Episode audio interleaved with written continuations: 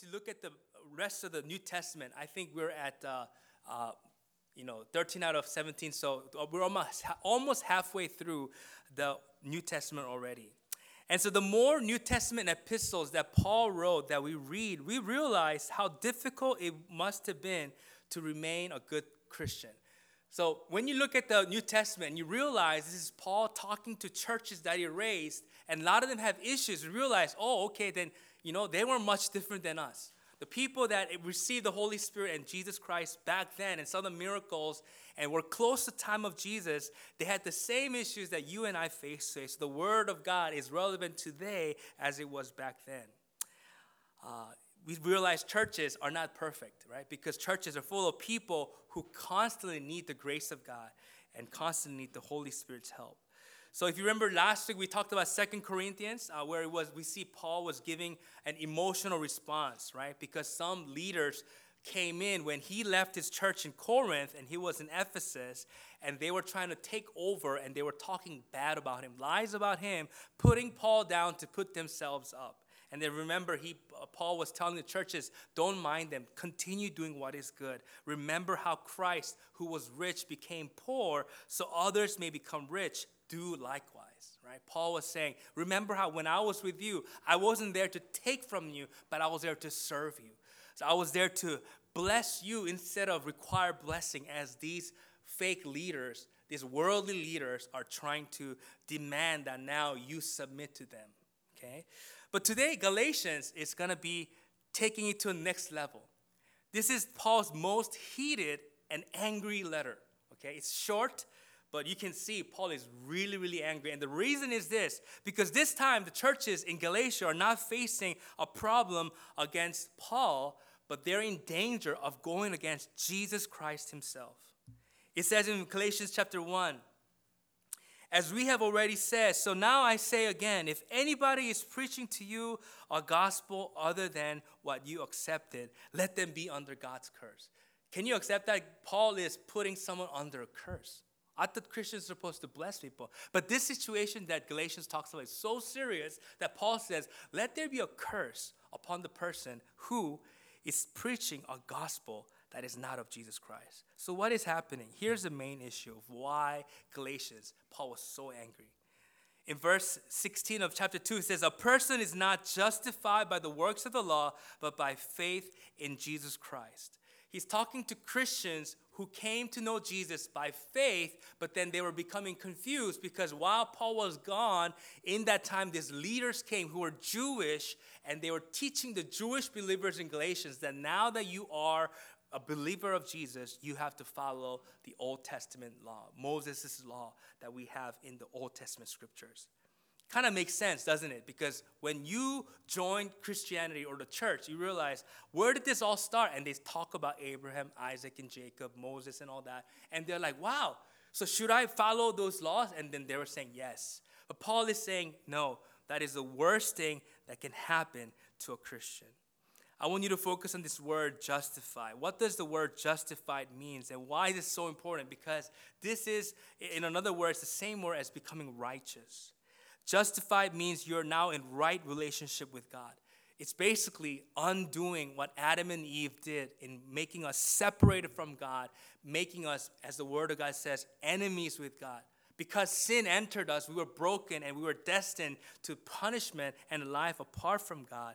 But in, in justification, by faith in Jesus, now we're in right relationship. It means you're forgiven, you're a child of God, and now because of the uh, grace in Jesus Christ, you are now a new creation. You're no longer a sinner or a slave, but you are righteous. Turn to the person next to you and tell them, look them in the eye and say, Hello, I am righteous by my faith in Jesus. Tell them, I am righteous by my faith in Jesus. Get used to it go around everywhere telling people, I am righteous. I'm sorry, I am just so righteous by my faith in Jesus Christ. But that blessing, that good news that everyone needs, the only way you can be restored to God, the only way you can overcome the power of sin and death, the curse of sin and death ruining your life, as those of you came on Wednesday to our, our seminar talked about how the enemy is roaring like a lion, looking for a way to devour us. There is no way, no help we can have apart from uh, uh, against the enemies, the works of darkness, and the spiritual powers that are trying to kill, steal, destroy us, except by becoming righteous because of our faith in Jesus Christ. So again, Paul, this is such a serious issue because this is not just jeopardizing their faith, but the future of the humanity. Literally, the world is the future of the world is at stake upon this dilemma that they're facing. So that's why Paul, in our passage today, I thought you probably, when, we, when I read this, thought like, whoa, that sounds a little rough. But he's calling the Galatians foolish. He's saying somebody bewitched you, right? Those are some tough words, right? But they actually have. But then when you look at this and you realize when Paul says, for example, uh, he says, I would like to learn, verse 2, just one thing from you. Did you receive the Spirit by the works of the law or by believing what you heard? Are you so foolish after beginning by the means of the Spirit? Are you now trying to finish by the means of the flesh? What it means is this just like you and I, I talked about how we became righteous simply by our faith in what Jesus has done. The same thing, Galatians, they became saved by the faith in what Jesus has done, in the grace that God gave to us. However, have you guys ever thought this? Have you ever heard of this uh, statement? My best friend used to always say it, and I always wanted to correct him, but I never have yet. But he always tells me on the phone. We are talking about like you know he's a he's he's a uh, he works for Amazon. You know he's a, like a really like bright guy uh, doing business and all that. But you know, we always talk about faith because he has strong faith still. And then you know, he's he's always like, you know what? God helps those who help themselves. Have, has anyone heard of that phrase? God helps those that help themselves. Like that is not a true, you know, uh, biblical saying. But that's human reasoning because the Galatians are thinking the same, right? God saved us. Jesus died on the cross, and they're like, oh my gosh, thank you, Jesus. Now that I am a child of God, now I'm gonna do something for you, God. And, that, and, and, and today I'm going to show you guys why that is such a dangerous thinking and a wrong thinking that God's not, that's not the will for God for you. And I'll, t- I'll, I'll help you guys understand how it is that we're supposed to do good works in the right way. In fact, Paul takes it to the whole nother level. In a couple chapters later, in Galatians 5, this is what he says. As for those agitators, I wish they would go the whole way and emasculate themselves. If you guys don't know what that word means, go ask your parents later on, okay? But this is in the Bible. This is how seriously angry Paul is at these people because what happened is the people that came and confused the Christians, they were teaching them that you, now that you believe in Jesus, you have to obey the Jewish laws. They were saying Jesus was a Jewish man. Jesus came to fulfill the Jewish law. Therefore, you have to now obey the Jewish law. How many of you guys are familiar with the Moses' law? I'm, I'm, sure you guys all have. Who has a Jewish friend? Anybody has a like a really religious Jewish friend? Who has a really Jewish friend? Okay, you can tell they're they're different, right? Like if they're really Jewish, they don't eat cheeseburger.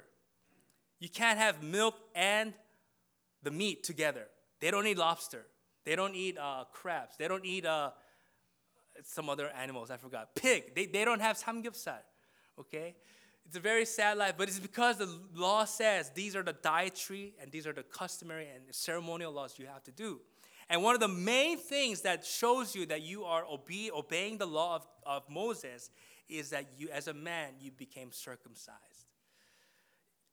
That is a very painful thing, but it was something that Moses, I mean, Abraham, because of his faith and covenant with God, from there everyone who wants to be part of Abraham's family has done. But now Paul is saying, go all the way. That is really, really, he's so angry, right? But this is why Paul is saying that. He says, Mark my words. I, Paul, tell you that if you let yourselves be circumcised, which means not just that part, which means you're saying, I sign up. I sign up now to obey the law of God because I need to. Christ will be of no value to you at all. Let's take a moment and think about this. If you were in the church of Galatians and this happened to you, I think that you might, may think like me. You might say, you know what? I fully believe what Jesus did. I believe he died on the cross. I believe that all of my sins are forgiven. I, I believe that it's a gift of salvation. I believe that now, because he has resurrected from the grave, I too will resurrect. And when Christ returns, I will receive my body and I will become like him. And in fact, right now, I'm already righteous, right? I'm already perfect in Christ Jesus. And all of my life, I give to God as an offering to the Lord. That's what we all believe, right? But it does make sense that now that I am a believer, perhaps I should obey the ten, uh, not the Ten Commandments, the, well, of course, the Ten Commandments, but also the Moses, the whole law, 615 laws together. Because why? God said it before. How can that make Jesus of no value to me? How can me trying to obey the Old Testament all of a sudden take away the power of Jesus in my life? That sounds pretty serious because if I don't have Jesus, I have no hope. I have my life is in vain. There's, there's no point to live anymore if I don't have Jesus in my life. So here it is. Paul continues saying, Again, I declare to every man who lets himself be circumcised that he is obligated to obey the whole law. You who are trying to be justified by the law have been alienated from Christ. You have fallen away from grace. Wow. I thought God's grace was for everybody. But how can I, this, this beautiful work that Jesus did, the blood of Jesus was poured for every person, how can I stop that by becoming, by wanting to be trying to be justified by the law? Here is a problem. This is what was happening to Galatians. They, because of these Judaizers, these agitators, these teachers that came and said, Now that you believe in Jesus, welcome to the Jewish laws. Here is your cheeseburger without the cheese. Here is, you know, your, uh, you know, uh, you know, food, lunch, a bento without pork in it, right? The problem is this all of that is fine. In fact, if you and I today decide, you know, I'm not going to eat uh, uh, pork anymore, it's not like all of a sudden God's grace is not for you. But the problem with these people was because they were thinking that they thought that Jesus was not enough. They thought that what Jesus did was really great, but you also need to do this other part. And that is a lie. Because I'm going to show you guys the problem of trying to be justified by the law truly something totally irrelevant of living your life under the grace of God. I want to begin by first explaining to you what was the purpose of the law. Then, why did God give us the law? Okay, why is the law such a big part of the Old Testament and the Jewish people even to this day? Here it is. Paul then asks right away Is the law therefore opposed to the promises of God? The promise talking about Jesus Christ? Absolutely not. How can the law and Jesus become something that's reconciled instead of something that's opposed right? Because paul is saying that if you believe in jesus but then you also think that i need jesus is not enough right? And i need to obey the laws. I need to get circumcised. I need to stop eating pork. I need to worship on saturday not on sunday. How is that not opposed to each other? Here it is. Number one the purpose of the law in chapter 3, verse 22, it says this But the scripture, he's talking about the Old Testament because at this time there was no other scripture but Old Testament. He says, The Old Testament, the law, has locked up everything under the control of sin. What it means is the first reason why God gave us the law was the law is good, the law is a light. Have you guys ever seen this uh, or done it yourself? You go into a, a hotel, I've seen it on a TV show, and you think it's clean. Have you ever taken a UV light to it? Has anyone done that? Don't do it, okay? You'll be surprised. You'll see all the bacteria and all the things that you hope isn't on the bed sheet, but you will see it. Just like that, the law is a light to humanity. It helps people see this is cancer, this is what's gonna kill you, and this is what is good. When Adam and Eve took from the tree of the knowledge of the good and evil, why that became sin was because they decided, you know what, I'm gonna be my own law. I'm, I myself am going to determine for myself what is good and evil and not God. So when God gave the law, it clashed. The law became the standard by which it showed, oh my gosh, I thought that was good. It's actually wrong. It's painful. Just like that UV light when you do it on your, uh, try it at your hotel. It's good, but it's also bad because now you know you don't want to sleep there, but you also uh, you also what's the what's the bad part? Now you're like okay i gotta change hotel i gotta get refund or whatever. It's inconvenient. So just like that the scripture shows everyone what is sin.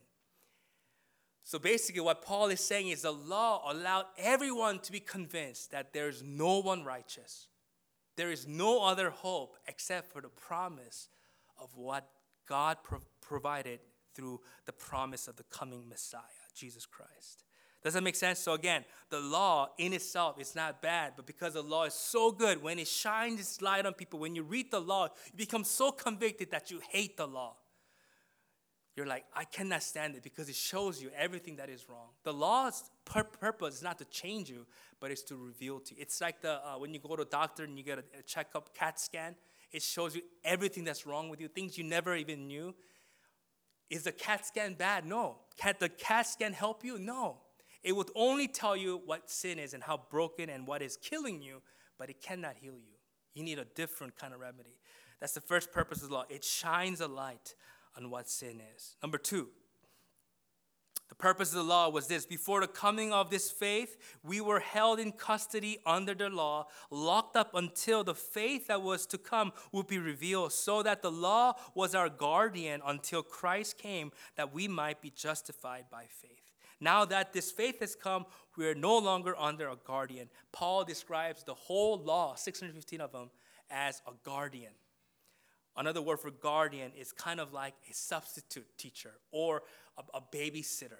Okay, like when parents go out for, for vacation, you leave your kids with a guardian, right? But now that the parents came back, right, the guardian is no longer needed. The guardian was there to help this people, this people called the nation of Israel, specifically those people, sons of Abraham by blood. Those people were chosen by God to become carriers of the law so that when Jesus Christ comes through their uh, uh, ethnicity, through their bloodline, the whole nation, the whole world will be saved. So once Jesus Christ came, the law was fulfilled. So now everything after Jesus is about faith in Jesus. So the serve, the law served the limited time and purpose. It shone the light. People hated it. People thought, oh my gosh, God is whatever. They got the wrong idea. God is not evil. The law was so honest that we were just like, I don't want to get it far from me. I will just stay in the darkness. I don't want the law. And then the law, once it was done, Jesus Christ came, it was finished. So what this what paul is trying to help the galatians understand what, and for us to understand is this very important idea. Paul talks about the beginning of this law. He says so also from uh, for abraham believed god and it was credited to him as righteousness. Understand then that those who have faith are children of abraham. Scripture foresaw that god would justify the gentiles by faith and announce the gospel in advance to abraham. All nations will be blessed through you. So those who rely on faith are blessed along with Abraham, the man of God, man of faith. Paul is going straight at the point. He's waking up these Galatians. I'm so glad that none of us here struggle with this issue. Imagine if you, the moment you join the church, I'm like, okay, now it's time for us, for circumcision, for all the men, and for all of these dietary laws uh, here living in Hawaii, right? No more spam because that's got pork in it, right? But here, Paul is saying that before the law was given, God already had the gospel. That the gospel was that through Abraham, all the nations will be blessed and saved. And how did Abraham qualify for that gospel? The same way you and I qualify for the gospel, which was by faith alone. Turn to your neighbor and say, by faith alone. Turn, come on, tell them, wake them up. Yeah. Not by the law, okay? The law was only for the Jewish people and it finished.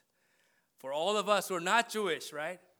We are saved by the promise God gave to Abraham 460 years before the law was given. So, since the beginning, God has been in a plan to save the world throughout the law. No, no, no, through His grace, through the gospel, through the promise of blessing. God has never changed. The law was a substitute, but the law is done.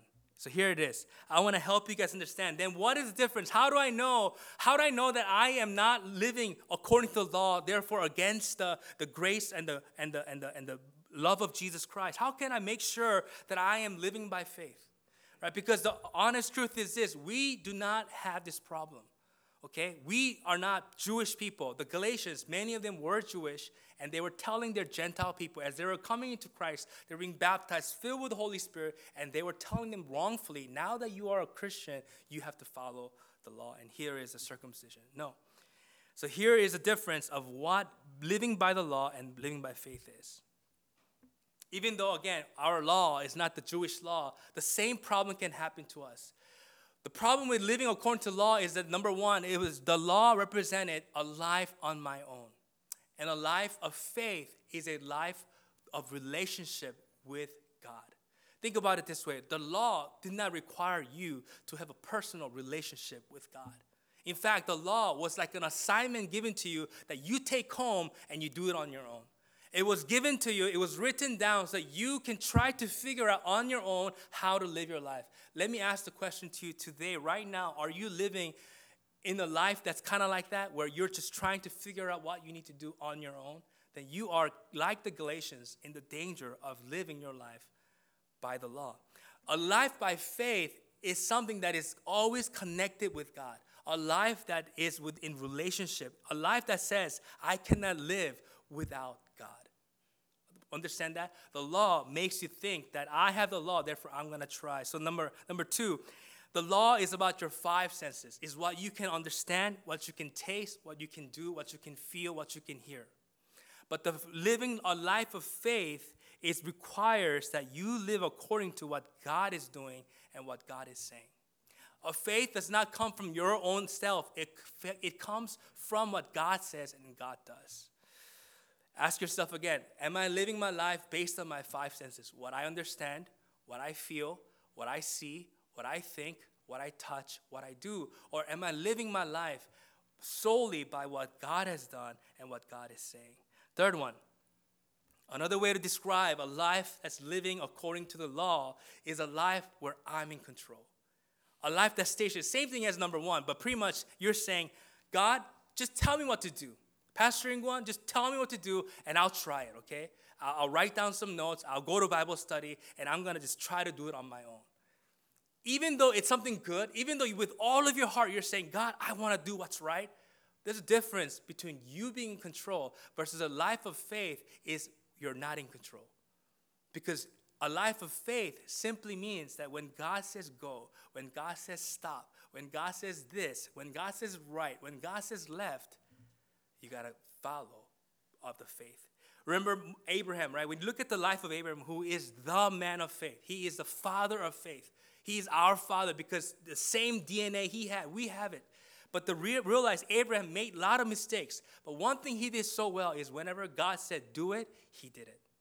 That's why he was righteous. Faith isn't just this, I believe it, I think it, I understand it, so I got it. No, no. Faith is, I hear you, God, and therefore I am not in control and I'm going to obey.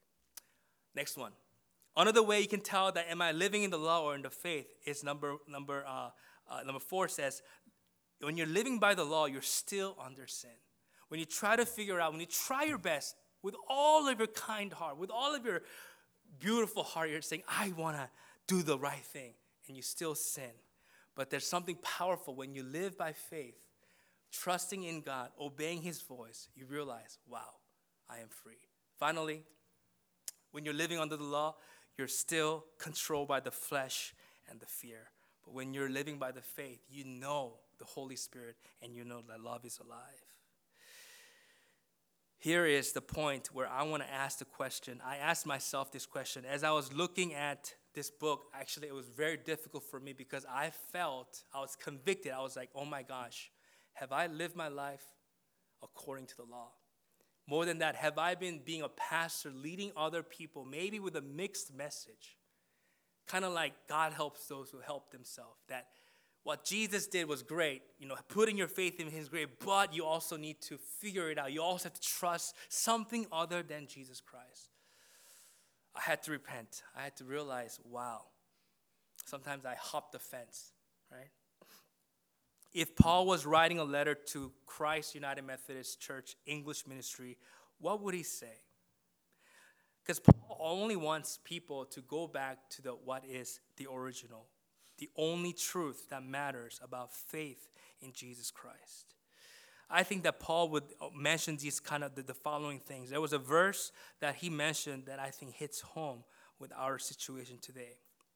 Let's read this together. Can we read it together? One, two, three. Are you so foolish after beginning by means of the Spirit? Are you now trying to finish by means of the flesh? When Paul looks at us, he will look at all of us, interview us, get to know us, and he'll be like, wow, good job. I'm so, I'm so, I praise God for every one of you because you believe in Jesus, because you realize you died with Christ, you have a new life, sin is dead, you know, you're forgiven, you're a new creation, you the power resurrection is in you. But then he'd be like, but what is this rest of your life? How come it's so different than how it began?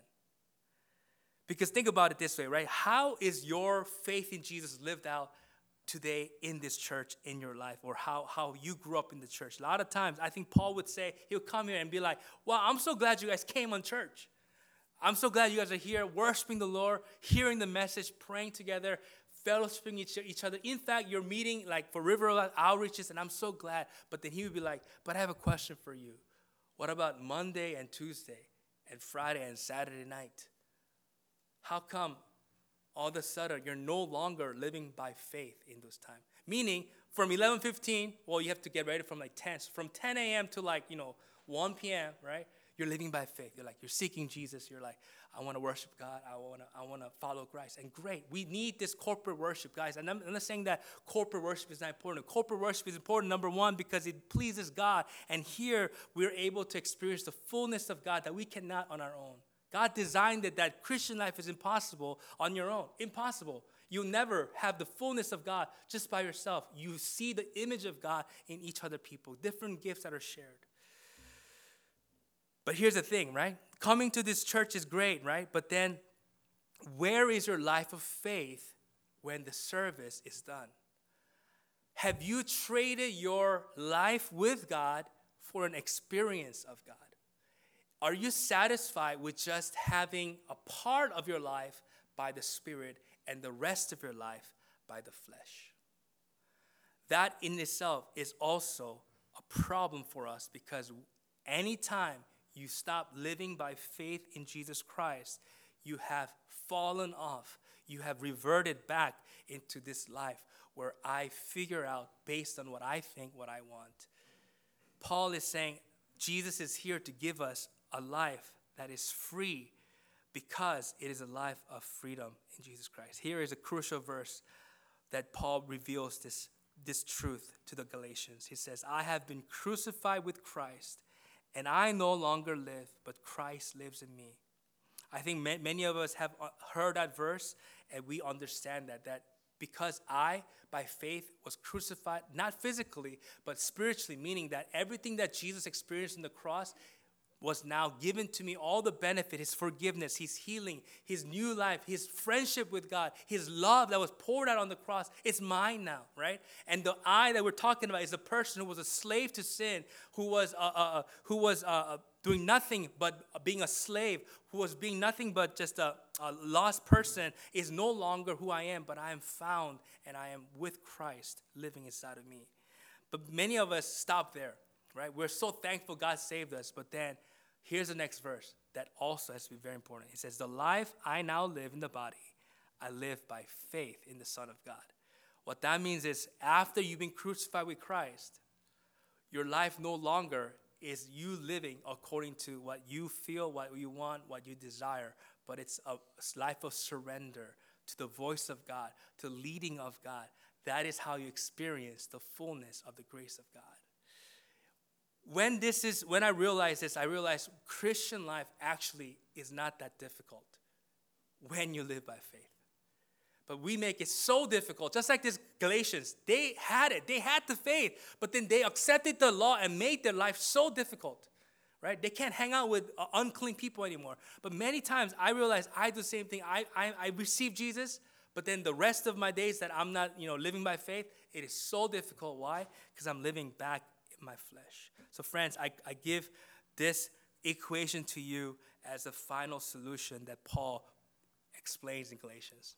Living by faith is equal to living by the Holy Spirit. If Paul would tell us, if Paul would have just one thing to say as, as a leader in the church, as a founder of many churches, if he, as apostle, as a man who was honored by God to have his words be written to us as Holy Scripture, if he could tell us one thing is this if you're living by faith, you're living by the Holy Spirit. If you're not living by the Holy Spirit, you're not living by faith. You're living by the works of your flesh. And it sucks because all of us, we want to follow Jesus. We want to do what's right, but it is impossible without living by faith in our lives. So think about it this way when you go to work, right?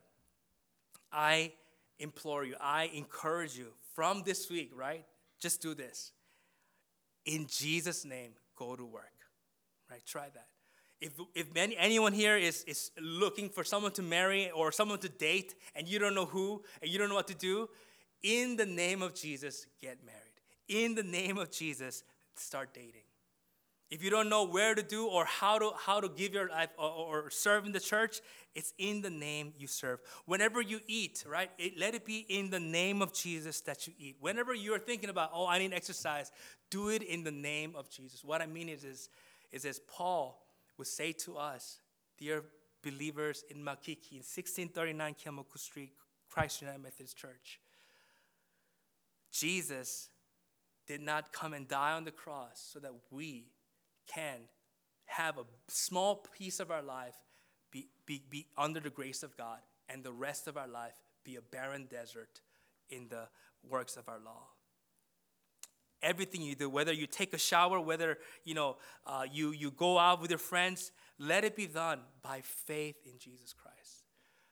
Seek that. When you seek the lord in this way when you surrender your life in such a way you will without a doubt overcome all the th- powers of this world and you will live by the holy spirit it is not easy but it is the only way that we're going to be able to find um, God living inside of us. And so Paul ends with this uh, reminder to us it is for freedom that Christ has set us free, meaning what Jesus did was enough. There's nothing else that you have to add to what Jesus did. You are free, you're righteous.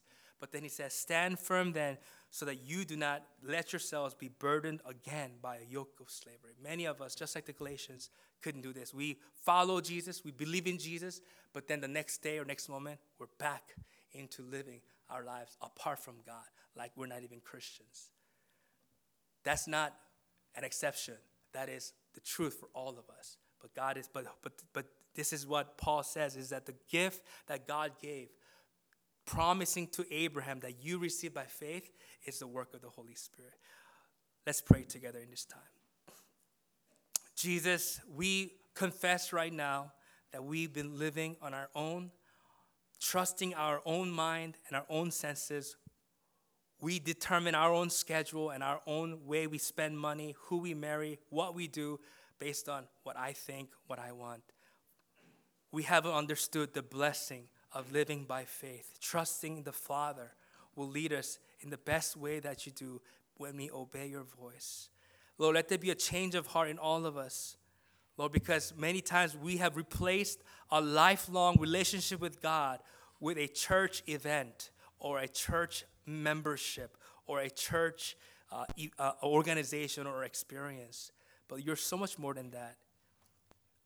Lord, your grace matters when we are with our spouses. Your grace matters when we're with our coworkers. Your grace matters when we go to the market, Sam's Club or Costco. Your grace matters when we're purchasing on Amazon. It matters, Lord God, what we do in our lives because you want to bless us. That's your heart, Lord God. So, Father, help us today to surrender all that we are and say, Lord, we trust in you. We want to live by faith, by obeying your voice and what you have done. We trust in it. Only Jesus Christ in our lives. In your name we pray. Amen. Uh, let's all stand this time to respond.